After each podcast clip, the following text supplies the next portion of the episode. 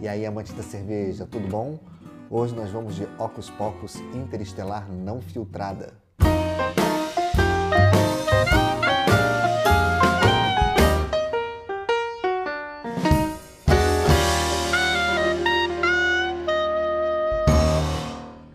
Esse rótulo é uma edição limitada da Interestelar, a clássica American IPA da Ocus Pocus, aqui numa versão não filtrada é basicamente a mesma receita, só que sem passar pelo processo de filtragem. Ou seja, ela contém todos os resíduos de lúpulo, levedura e todos os sedimentos provenientes dos subprodutos da fermentação. É a própria Interestelar, só que mais natural ainda, mais artesanal. É muito comum no meio homebrewer, no meio caseiro, a gente não fazer filtragem das cervejas. Então, ela vai estar muito mais próxima de uma cerveja caseira do que de uma cerveja industrial, justamente por não passar por esse processo de filtragem. É claro que a gente faz alguns processos de clarificação, a gente utiliza bexiga de peixe, é, alguns outros clarificantes, gelatina, para reduzir essa quantidade de sedimentos e tentar deixar a cerveja um pouco mais cristalina. Mas uma cerveja mais turva, ainda com resíduos desses sedimentos, não é ruim, não. Ela, isso faz parte do processo da cerveja. É que a gente tem essa cultura, por conta das cervejas Pilsen, de que a cerveja tem que ser totalmente cristalina, translúcida, brilhante, quando na verdade, antes do surgimento das Pilsen, as cervejas elas eram opacas, elas eram turvas, elas tinham esses sedimentos em suspensão no corpo da cerveja. Essa é uma edição limitada, é uma série é, sazonal, não sei se eles vão produzir é, com frequência essa cerveja. Eu acredito que pode ser que eventualmente ela volte a aparecer. Eu trouxe ela aqui para poder fazer a comparação com a versão que a gente tomou ontem, que é a versão linha de produção da Interestelar. Eu ainda não provei essa versão da Interestelar, sem o processo de filtragem. Vai ser minha primeira experiência com essa cerveja. Estou muito curioso, então vamos pro copo.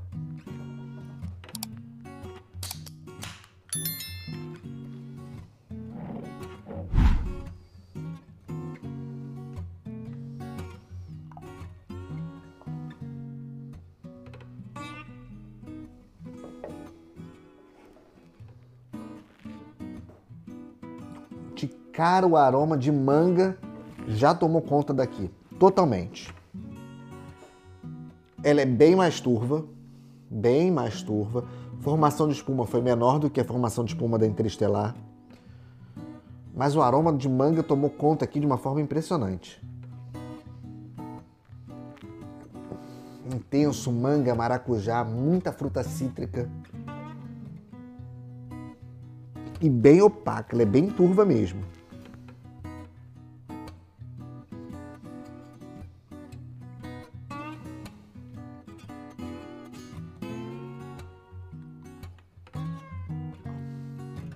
Nossa! Ela é mais intensa ainda do que a Interestelar. Ela tem um corpo mais aveludado, provavelmente por conta dos sedimentos que a gente tem ela tem um dulçor mais aparente, ela tem maior percepção do lúpulo, o lúpulo está muito mais presente aqui. O amargor parece que está muito mais intenso. Tanto a versão de ontem quanto essa são versões frescas. Essa aqui é uma versão não pasteurizada, tanto que na, na latinha a gente vê mantenha resfriada não filtrada e não pasteurizada. Assim que essa latinha chegou, já coloquei na geladeira. Ela é uma cerveja que está viva, ou seja, as leveduras ainda estão aqui em atividade.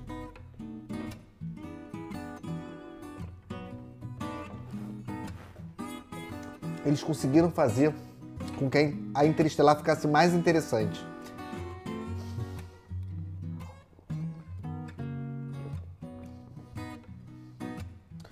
Eu sinto notas mais cítricas ainda, algo mais puxando para uma toranja, um limão siciliano. É incrível, incrível mesmo. A Interestelar é a primeira American IPA feita pela Rocos Pocos, utilizando o dobro da quantidade de lúpulos da Apacadabra, mas em um perfil bem diferente, que inclui Mosaic e Galaxy. A Interestelar é uma bomba de aromas de manga e maracujá, com sabor de lúpulo extremo para uma IPA de apenas 7% de graduação alcoólica.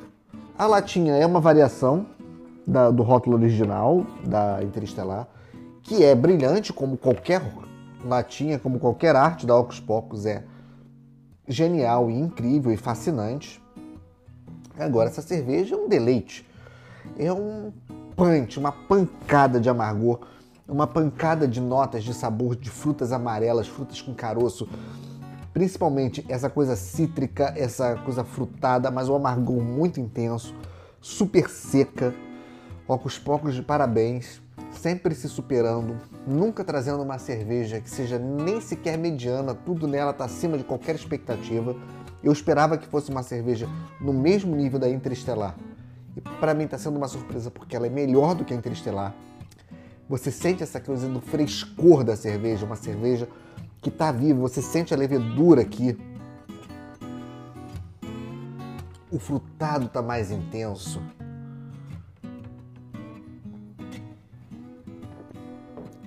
Para apreciadores de uma boa cerveja caseira, de uma boa cerveja artesanal, esse exemplar aqui veio uns dois pés na porta.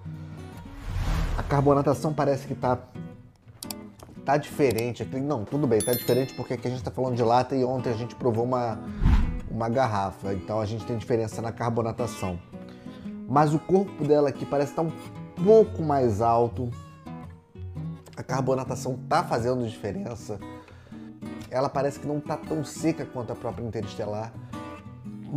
E o residual de dulçor dela tá mais presente, o que está acentuando ainda mais esses, essas notas frutadas, a manga e o maracujá, estão mais presentes, apesar de que o cítrico também está acentuado.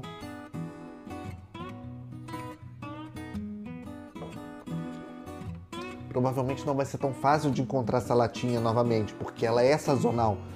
E por conta disso, ela é uma cerveja que não está em linha de produção, ela não vai estar em catálogo ao longo do ano inteiro. Não sei quando vai ser a próxima vez e se vai haver uma próxima vez onde essa latinha esteja disponível.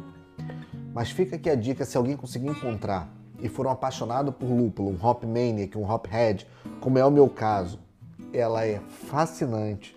Quem curte essa pegada um pouco mais caseira da cerveja, ainda uma cerveja ainda não tão madura, uma cerveja ainda no processo de maturação, ela tem essa característica ainda de uma fermentação ainda em processo, as leveduras estão ativas aqui, então vale muito a pena. Vale muito a pena mesmo. Quem já curte a Interestelar vai ficar mais fascinado ainda por essa. Quem não teve essa oportunidade, se tiver, vai fundo, porque é uma experiência fascinante.